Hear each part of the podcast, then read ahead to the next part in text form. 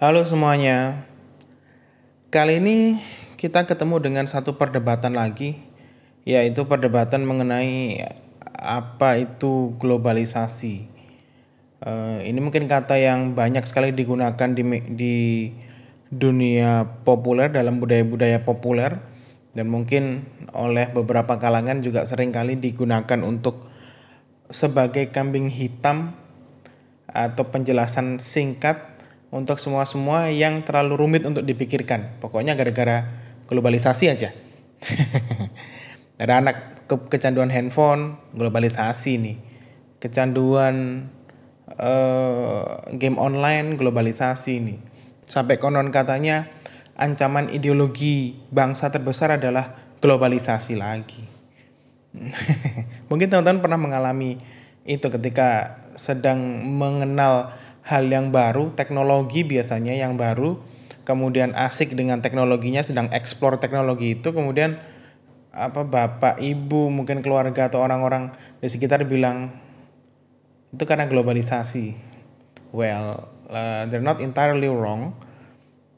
Tapi uh, kadang-kadang kita kan bingung ya kalau semua semua itu soal globalisasi. Jadi yang bukan globalisasi itu apa? Kalau semua adalah hasil dari globalisasi, berarti globalisasi itu tidak ada value-nya. Karena ya jadi hal yang biasa, toh semuanya juga hasil dari globalisasi. Buat apa ada globalisasi dan studi-studi mengenai globalisasi? Itu pengantar yang akan uh, itulah sorry itu latar belakang yang akan kita bahas dalam kesempatan kali ini. Pertama kita jelaskan dulu, kita sepakati dulu kita gunakan dulu definisi yang uh, clear dan sistematis uh, mengenai apa itu globalisasi. Oke, kira-kira pertanyaan yang muncul ketika ngomong globalisasi dan uh, kaitannya dengan teknologi yang baru tadi, kira-kira zaman orang tua kita, kakek nenek kita, mungkin buyut-buyut kita sebelumnya, ada nggak sih fenomena yang disebut dengan globalisasi? Kalau ada bentuknya apa? Kalau enggak, berarti globalisasi itu fenomena yang baru. Mulainya kapan? Nah, itu pertanyaan-pertanyaan yang akan kita diskusikan kali ini. Uh, pertama, apakah globalisasi fenomena yang baru? Sekali lagi, uh, jawabannya banyak as usual. uh, kita coba hindari meta narasi, kita coba hindari satu kebenaran tunggal Eh, kita ambil dari banyak sudut pandang. Yang pertama, uh, the yes one, atau biasa kita sebut dengan argumen orang-orang kontemporaris. Orang-orang kontemporaris ini pada dasarnya ngomong, iya globalisasi itu baru, baru banget. Kapan mulainya? Bahkan mereka bisa sebut tahun. Mulainya itu transisi antara tahun 1950 sampai tahun 1970 Kenapa di antara itu? Karena tahun 50-an awal itu eh, pertama ada jaringan televisi yang disiarkan. Logika televisi kan ada satu konten creator kalau sekarang bahasanya, yaitu stasiun TV, perusahaan eh, medianya. Kemudian dia bikin satu konten, satu liputan mungkin waktu itu satu eh, berita mungkin atau satu karya jurnalistik Kemudian dia siarkan di jaringan beritanya ditangkap oleh orang banyak tidak cuma di satu wilayah menyebar kemudian bisa konten itu bisa uh, dinikmati oleh banyak orang. Setelah itu bisa jadi akan berdampak terhadap transformasi sosial di lingkungan tersebut terhadap uh, di lingkungan orang yang menangkap pesan dan menikmati kontennya Tahun 50 itu terjadi. Kemudian yang paling ikonik mungkin tahun 59 kalau tidak salah. Ketika itu kalau teman-teman nonton MIB MIB yang ketiga kalau tidak salah. Yang ketiga yang si uh, Will Smith-nya uh, balik lagi ke masa lalu. Tahun eh Cape Canaveral tuh tahun berapa ya? Tahun 69 atau 59 sorry. I got mixed up. Uh, di tahun-tahun itu yang paling ikonik adalah ada satu keluarga yang sedang nonton TV televisi berwarna kemudian menonton peluncuran uh, Apollo, peluncuran pesawat ulang-alik pesawat pesawat luar angkasa yang akan membawa astronot ke bulan. Itu kan yang paling ikonik dan masih banyak digunakan di uh, sebagai referensi budaya-budaya populer sampai sekarang. Ada ada jaringan itu. Jadi satu konten creator dengan satu konteks sosial, latar belakang sosial, politik, ekonominya, uh, dia buat konten berita segala macam yang tidak mungkin lepas dari konteks sosial dirinya. Kemudian di buatlah satu konten itu dia publish sehingga bisa dinikmati banyak orang dan orang karena itu teknologi baru biasanya terjadi uh, apa yang disebut dengan cultural shock jadi orang kaget oh bisa begini ya sekarang? Sebelumnya kan nggak bisa. Sebelumnya saya cuma dengar beritanya saja uh, dengar dari radio misalnya saya tidak tahu visualnya. Waktu itu tahun 50-an saya tidak tahu gambarannya. Yang bias yang biasanya ada saya baca di koran misalkan. Dan koran kan persebaran informasinya tidak secepat uh, broadcast televisi. Kemudian tahun 50 sampai tahun 60-an akhir itu terjadi tahun 70-an ada satu penemuan teknologi yang bakal mengubah kehidupan uh, sosial politik ekonomi ke depannya a real game changer yaitu namanya microchip. Microchip itu yang chip kecil kemudian yang ada teknologi nanonya kalau nggak salah atau micro I don't really get uh, the term. Tapi intinya teknologi itu memungkinkan hal-hal yang teman-teman gunakan sekarang mulai dari gadget, kemudian teknologi-teknologi mutakhir yang sekarang itu berkembang. Jadi orang Eh, setelah muncul microchip muncul perkembangan ICT information communication technology yang sangat pesat sehingga kita ada di titik ini sekarang kita dengan bisa dengan mudah menikmati informasi kita bisa dengan mudah terhubung dengan masyarakat di belahan dunia lain bahkan atau di negara lain bahkan tidak cuma masyarakatnya saja. Kita bisa tahu kegiatan pemimpin dunia lain melalui uh, apa sosial media mereka. Melalui publikasi-publikasi mereka. Itu yang terjadi. Kita bahkan bisa tahu Donald Trump sedang ngapain sekarang ke si ya basically Donald Trump adalah seleb tweet yang luar biasa aktif di di Twitter. Terlepas dari teman-teman menikmati atau tidak tweetnya nah kemudian dari situ mulai berkembang berkembang berkembang. Argumen orang-orang kontemporaris adalah perkembangan teknologi itu akhirnya membawa perkembangan ekonomi. Orang bebas terhubung, kemudian ada uh, otomatisasi industri dan dan segala macam, ada kemudian sampai pada masyarakat post industri. Setelah ini kita bahas masyarakat post industri sampai pada economic development. Economic development akhirnya pada satu titik dia ber dampak terhadap social transformation transformation transformasi sosial. Oke, akhirnya mengubah cara hidup orang, mengubah nilai-nilai yang ada dalam masyarakat uh, menuju satu model keberagaman. Sorry, menuju satu model keseragaman. Nah, apa yang dimunculkan dari uh, perkembangan teknologi tadi?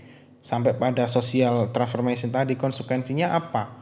Konsekuensinya menurut orang-orang kontemporaris adalah yang pertama dengan masyarakat gampang sekali terhubung, menikmati uh, perkembangan ICT yang pesat, kemudian secara nilai juga semakin uh, mengerucut ke satu keseragaman nilai.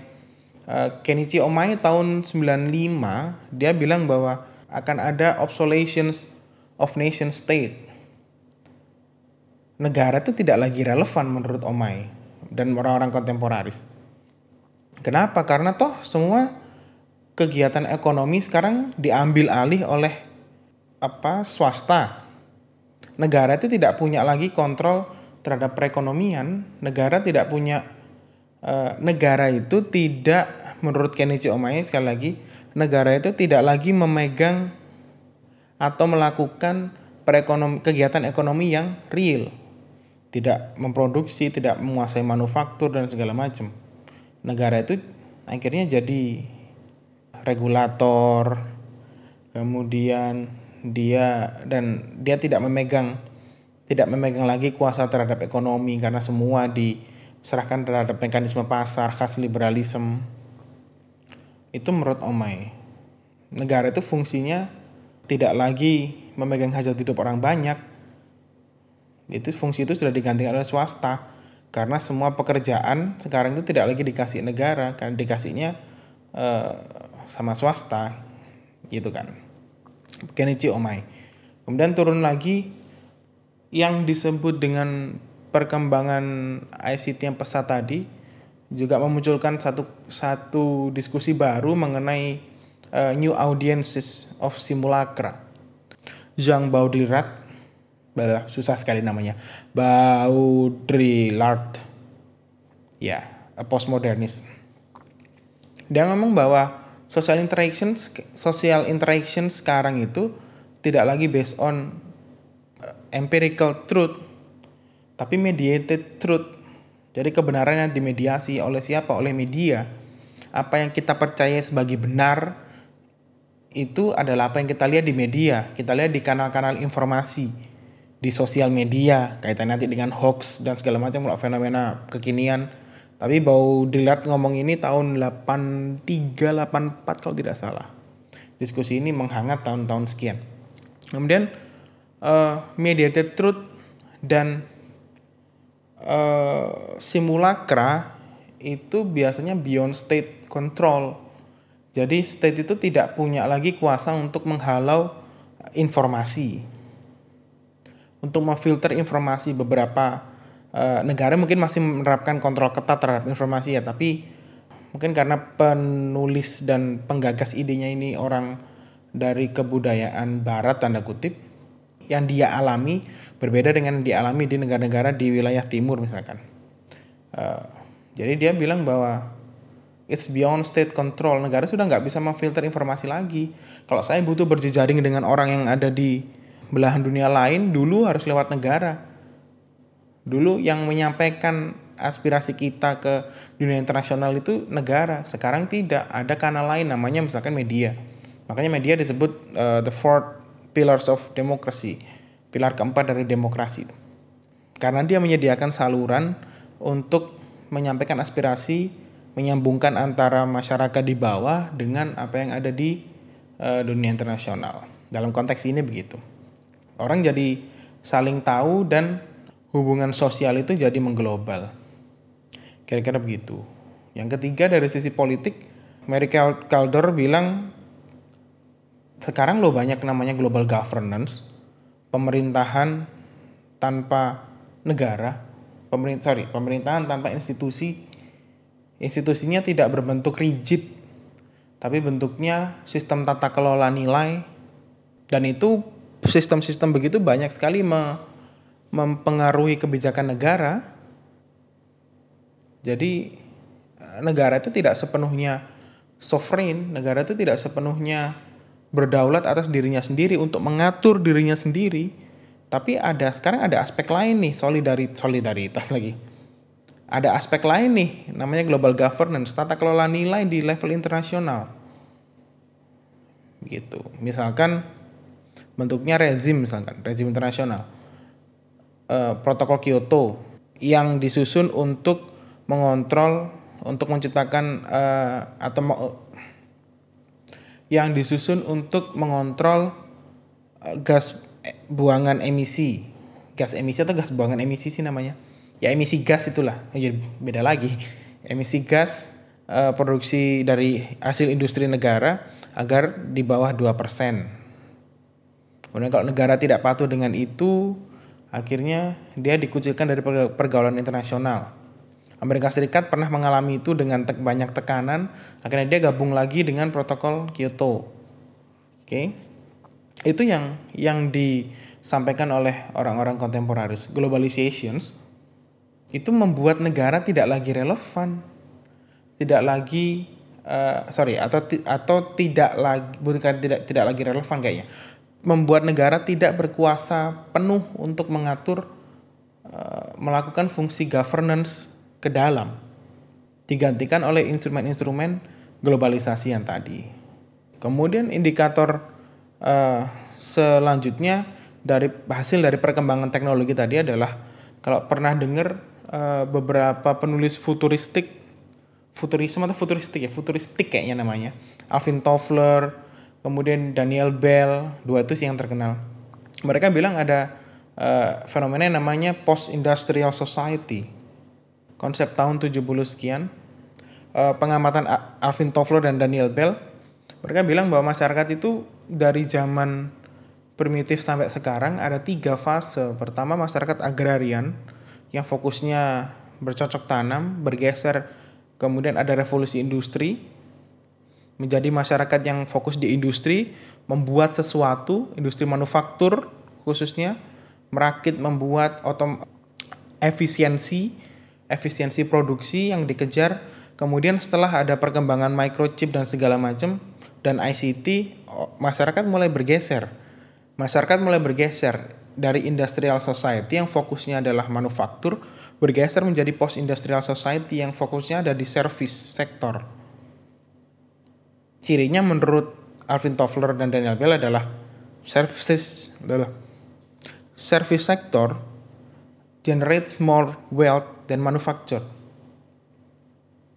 Dan itu kita kita alami sekarang. Banyak automated uh, economic process. Teman-teman mau beli apa segala macam tinggal klik di e-commerce. Kemudian sekarang yang industri-industri yang sedang berkembang adalah industri yang di service distribusi e-commerce Netflix Disney Facebook Facebook kan basically tidak dia bukan manufaktur dia fokusnya di service sosial media dan segala macamnya yang jadi unicorn dan segala macam itu semua fokusnya di service dan itu menurut uh, Toffler adalah hasil dari globalization yang memunculkan post industrial society yang sudah tidak bisa lagi dikontrol oleh state. Logika dari uh, to sum it up, logika dari eh, pemikir-pemikir kontemporaris adalah globalisasi menghasilkan perkembangan teknologi. Akhirnya sampai pada sosial perkembangan ekonomi uh, setelah perkembangan teknologi menghasilkan perkembangan ekonomi, menghasilkan lagi transformasi sosial. Oke, itu perspektif yang pertama. Kemudian di uh, selalu karena karena judulnya adalah perdebatan, selalu ada orang yang tidak sepakat karena tidak ada yang benar-benar benar toh. Setelah itu ada kelompok pemikir yang mempertanyakan bahwa bentar bentar bentar bentar. Kalau globalisasi itu menghasilkan teknologi perkembangan teknologi informasi uh, dan perkembangan teknologi secara umum, yang menghasilkan globalisasi itu apa? Kalau globalisasi itu mulainya tahun 50 dan tahun 70, yang menghasilkan uh, globalisasi di tahun segitu, segitu itu apa? Kalau jawabannya teknologi informasi, uh, tek, perkembangan teknologi lagi, berarti kan cyclical, kan muter. Kan nggak logis jadinya. Yang seharusnya muncul adalah hubungan kausal. Artinya sebab akibat globalisasi menyebabkan muncul teknologi informasi.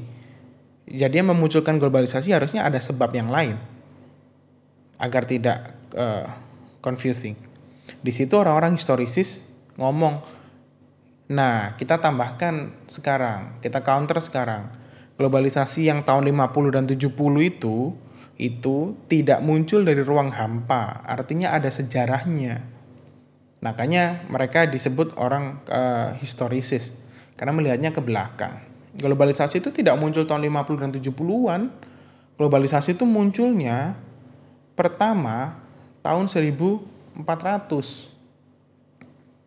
Kenapa demikian? Karena ada Age of Discovery. Tahun 1400 itu kan gencar-gencarnya orang untuk melakukan penjelajahan samudra tuh. Orang eh, kita kenal di sini Vasco da Gama ke sini.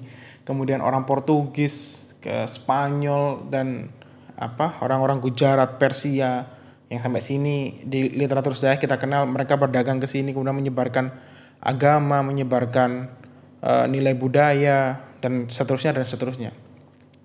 Itu titik awal globalisasi. Itu titik awal penjelajahan antar wilayah itu jadi satu uh, hal yang common. Jadi jadi satu hal yang umum. Jadi orang-orang berlomba-lomba ke sana. Buktinya ada beberapa produk, ada beberapa barang yang saat itu diperdagangkan tahun 1000 uh, ya abad ke 10 11 itu sampai sekarang masih berasal dari wilayah satu wilayah. Ada satu produk yang diperdagangkan sampai sekarang dan jadi uh, produk global dinikmati di hampir semua negara, kayaknya di semua negara deh. Dan setiap masyarakat punya cara menikmatinya sendiri. Uh, tapi asal benda ini, asal produk ini dari satu wilayah terpencil namanya Ethiopia. Produk itu adalah kopi. Perjalanan kopi uh, itu bagi orang-orang historisis menggambarkan bagaimana globalisasi itu muncul tahun 1300 400 kemudian sampai sekarang eh, tetap polanya sama tapi modelnya saja yang bergeser bagi orang-orang historisis mereka masuk dari cerita mengenai kopi-kopi itu ditemukan pertama di Ethiopia sekitar abad ke-10 ke-11. Kemudian di sana ditemukan uh, ada satu uh, wilayah masyarakat yang menikmati kopi dengan belum diseduh dulu kayaknya. Kemudian dibawa oleh orang yang mengunjungi Ethiopia, berdagang ke sana, dibawa kemudian sampai ke Yaman, kemudian ke Mekah, kemudian sampai ke di Mekah itu konon kabarnya coffee shop pertama ditemukan di sana. Kopi diketahui e, bisa diseduh, di brew itu di Yaman tahun abad ke-12. Baru ditemukan. Di Ethiopia belum. Kemudian e, kerajaan Ottoman menaklukkan Yaman abad ke-16 Kemudian di bawah itu kopi dibukakan dinikmati ternyata enak, dibukakan satu tempat khusus cafe, coffee shop di Istanbul tahun 1554. Bergeser terus sejarah tahun 1592 bahkan kopi itu digunakan Pope Clement ke-8 untuk membaptis orang. Mengusir setan maksudnya, sorry. Kemudian bergulir terus. Coffee shop pertama di Eropa ada di Oxford tahun 1650. Kemudian di Prancis tahun 1689 sampai gede sekarang uh, geser ke West Java oh dibawa orang-orang Belanda tahun 1707 dibawa lagi ke Karibean tahun 1723 ke e, balik lagi ke Eropa boom uh, booming tahun 1727 kemudian first plantation yang ada di Brasil yang kita kenal sekarang sebagai sebagai penghasil kopi terbesar dunia itu tahun 1727 di sana. Jadi tidak asli Brasil, aslinya adalah Ethiopia. Sampai ke Brasil, sampai di mana-mana. Sekarang tahun 71 Starbucks dibuka, sampai sekarang sekitar uh, sudah lebih dari uh, kayaknya lebih dari 80 negara yang ada Starbucksnya sekarang. Jadi global norms ngopi itu jadi global norms. Setiap budaya punya cara sendiri menikmati kopi. Dari produk yang ceritanya dari satu wilayah terpencil namanya Ethiopia tahun 1200-an, 1300-an dibawa oleh orang-orang penjelajah akhirnya menjadi produk uh, komunitas global. Oke. Di situ argumen historisis masuknya dari situ. Mereka ngomong bahwa lah belajar dari kopi tadi globalisasi itu nggak baru. Kita sudah jadi global mulai abad ke-14 Age of Discovery itu kalau katanya si Paul Hirsch tahun 97. Mereka ngomong gitu. Nah, contoh lain. Tahun 1860-an ekspor dan investasi itu uh, juga se booming sekarang. Cuma modelnya aja beda. Sekarang mah pakai saham segala macem pakai uh, tinggal klik. Dan bisa dipantau setiap saat. Dulu pakai kertas dulu datang ke satu tempat bidding segala macem. Tapi problem eh, tapi polanya sama ada pemilik modal ada yang punya duit bisa investasi kemudian dia investasi di sektor-sektor uh, yang manufaktur tadi tapi polanya tetap tetap ada orang kaya tetap ada orang yang pemilik modal dan investasi bedanya cuma alatnya Oke. Okay? Alat dan aktornya saja yang beda. Sama, kapitalismenya sama, kapitalismenya sama. Kopi yang dari petani di Ethiopia tadi itu tidak bisa dinikmati di Ethiopia sendiri. Starbucks sampai sekarang belum ada di Ethiopia. Di Amerika, eh sorry, di Afrika itu baru kalau tidak salah ada tiga tempat, baru tiga tempat negara yang punya uh, Starbucks Afrika Selatan kalau tidak salah ya di Maroko dan satunya uh, Mesir maybe if not mistaken itu ada empat dari sekian puluh negara yang ada di Afrika Selatan. Maksudnya apa? Tetap saja polanya kapitalisme. Tetap saja yang bisa menguasai mode produksi alat produksi dan komoditas ini yang punya modal. Kopi itu asalnya asalnya dari uh, Ethiopia tapi dikembangkan di banyak negara. Yang membawa adalah orang-orang penjelajah yang punya modal, dikembangkan oleh orang-orang yang punya modal, diperuntukkan, dibeli, dikonsumsi sama orang-orang yang punya modal kelas-kelas menengah. Orang-orang yang menanam itu sejak awal justru tidak bisa mengkonsumsi produk yang telah dikembangkan tadi. Sama saja. Dulu juga begitu, sekarang juga begitu. We've been global since 14 centuries menurut orang-orang historisis. Kemudian yang berbeda patternnya adalah bisa dilihat dari ada satu teori namanya kontratif cycle. Jadi setiap 30 tahun sekali akan ada pergeseran apa yang disebut dengan leading sector. Jadi komoditas yang jadi komoditas global yang paling berharga waktu itu.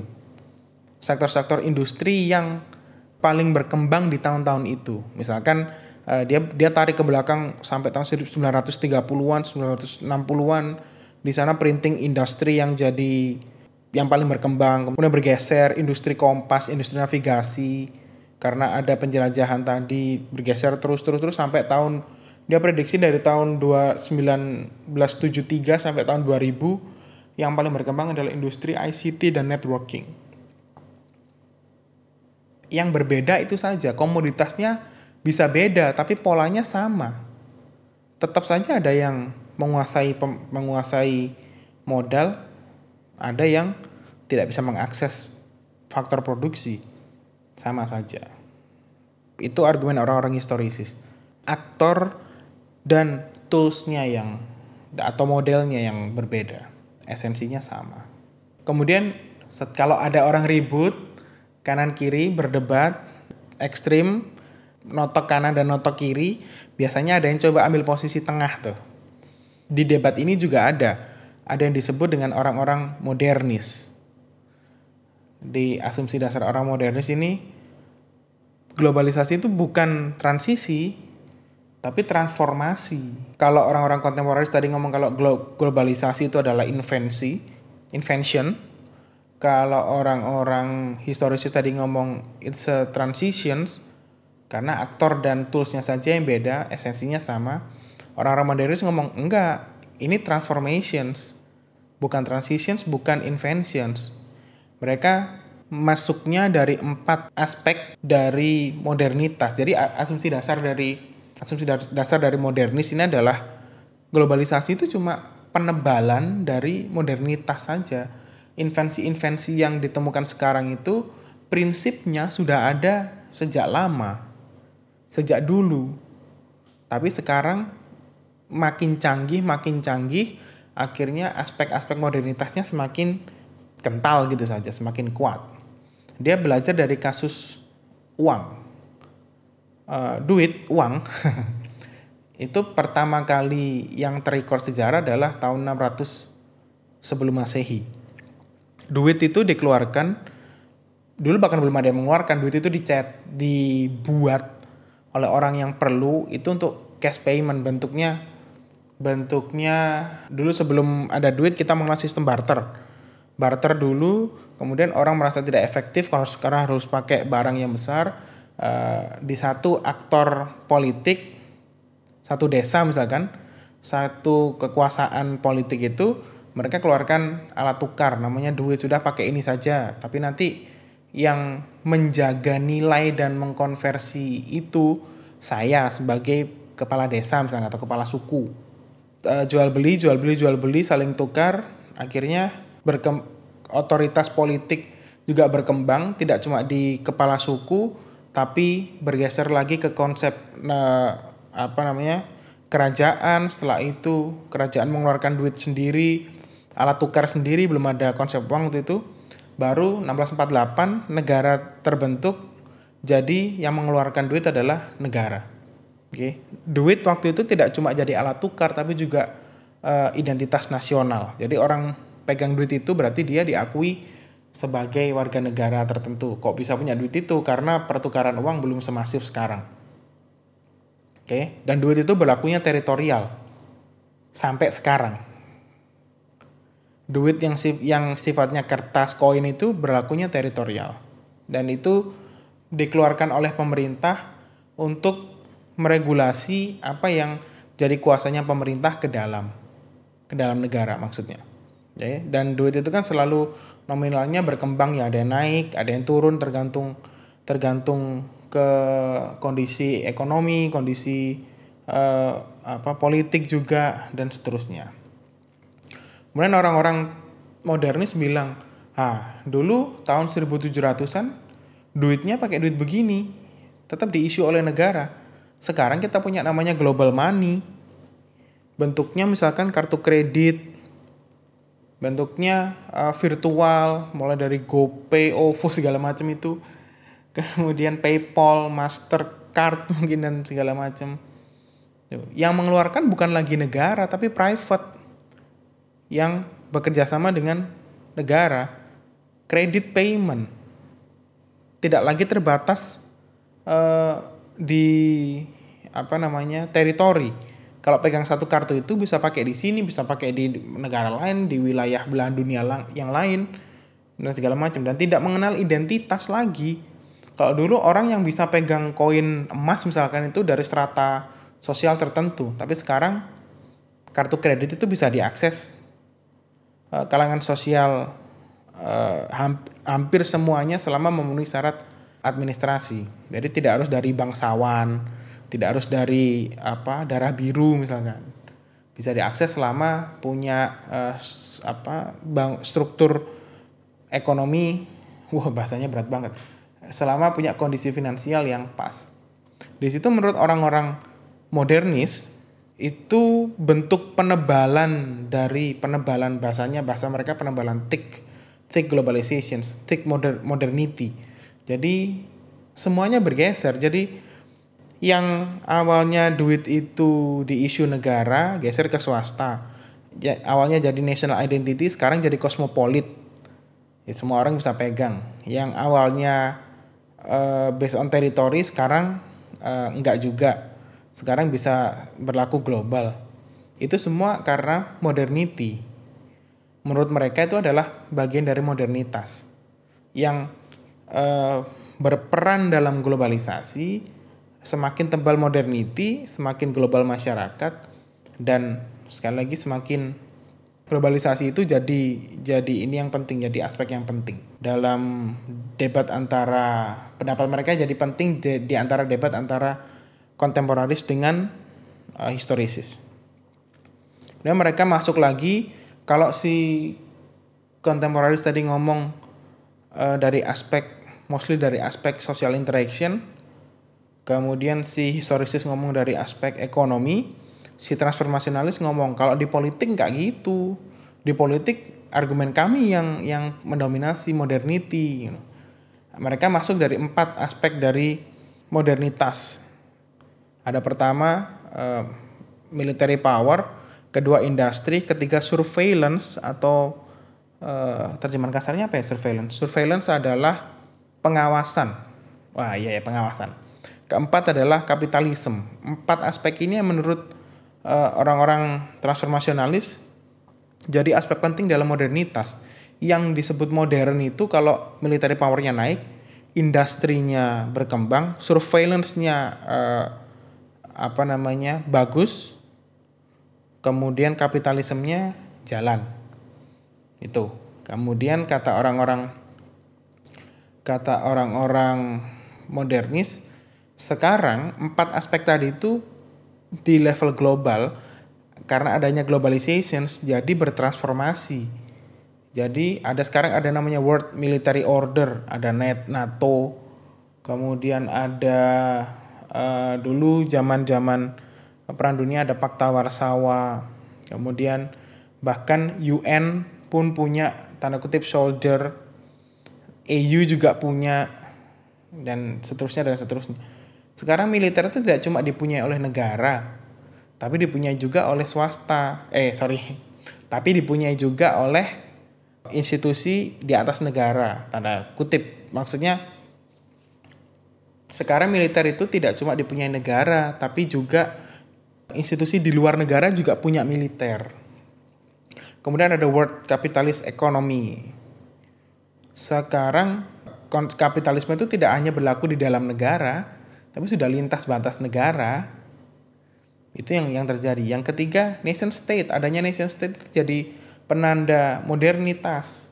Karena dulu uh, surveillance itu dilakukan secara tidak terukur. Yang bisa melakukan surveillance pengawasan ya dia yang jalan. Aktor politiknya masih masih tradisional. Dengan adanya nation state sudah lebih terstruktur terkonsep dan uh, sistematis dan terkontrol pada satu pada titik tertentu. Kemudian dari uh, kapitalisme, kalau dulu kapitalisme itu di satu negara, sekarang tidak. Sekarang ada yang namanya International Labor Divisions. Jadi uh, pembagian kerja dengan pekerja dan buruh itu tidak lagi terbatas di satu negara, tapi bisa lintas batas negara. Misalkan uh, kalau belajar Fordism dulu, misalkan mobil sistem produksinya jadi sangat spesialisasi. Bannya diproduksi di China kemudian buruhnya dari Indonesia eh, buruh perakitnya terus kemudian spare part yang yang lain dari mana-mana mana eh, kemudian dirakitnya di Eropa misalkan. Akhirnya kapitalisme itu tidak sistem produksi itu tidak lagi berada di satu negara tapi berada secara internasional jadi lintas batas negara. Buruh dan, dan proses produksi itu sekarang ketika ada modernitas karena ada uh, sistem yang bekerja kemudian ada modernitas di bidang peralatannya juga teknologi kemudian kesadaran akan uh, pangsa pasar yang pangsa pasar dan dan faktor produksi yang lebih murah di level internasional itu juga yang membuat adanya International Labor Divisions. Itu kira-kira debatnya dari tiga eh, perspektif tadi, eh, kontemporaris, historisis, dan ditengahi oleh eh, modernis. Semoga teman-teman dapat gambaran dari masing-masing perspektifnya. Oke, terima kasih. Bye-bye.